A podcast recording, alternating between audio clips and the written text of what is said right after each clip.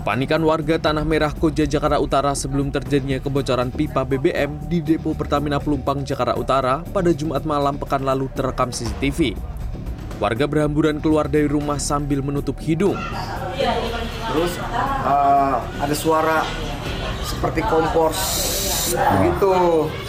Nah, terus ada suara gaduh saya dengar. Pada saat itu kok napas kayaknya bagaimana ini? Kok nggak enak tenggorokan seperti banyak pasir gitu kan. Jadi saya batalin ke sholat. Saya lihat ternyata ada seperti kabut-kabut gitu. Nah itu napas itu langsung saya mual-mual. Saya batalin sholat, saya mual-mual, saya turun. Ayo ayo keluar keluar keluar anak keluarga saya saya suruh keluar. Bakaran ya, Pak? Sebelum bakaran itu masih belum ada belum ada api lah. Setelah saya belum jauh baru ada suara ledakan. ledakan gitu. Empat hari pasca kebakaran yang terjadi di Pelumpang atau dekat depo Pertamina, sejumlah warga mulai mendatangi rumah mereka untuk melihat bagaimana kondisi istana atau rumah mereka saat ini. Dan saat ini saya sudah bersama dengan Pak Subagio. Ini merupakan pertama kalinya Pak ya Pak Subagio ya ke sini ya. Ini belum ada pembicaraan dari Pertamina untuk menghubungi Bapak untuk ganti rugi itu Kalau nggak salah sih belum ada. Belum ada sama Belum sekali. pendataan yang belum ada.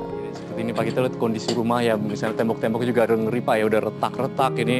Dan kami dengar cerita bahwa istri Bapak juga menjadi korban yang korban meninggal Pak ya. Kami turut duka cita. Ya ini, ini tuh lokasi itu. Di mana Pak? Di kolong itu. Oh di kolong itu Iya. istrinya ditemukan Agak- gitu. Agak agak dikit lah. Agak ke sana sedikit ya. Kalau dari sana gampang ngeliatnya.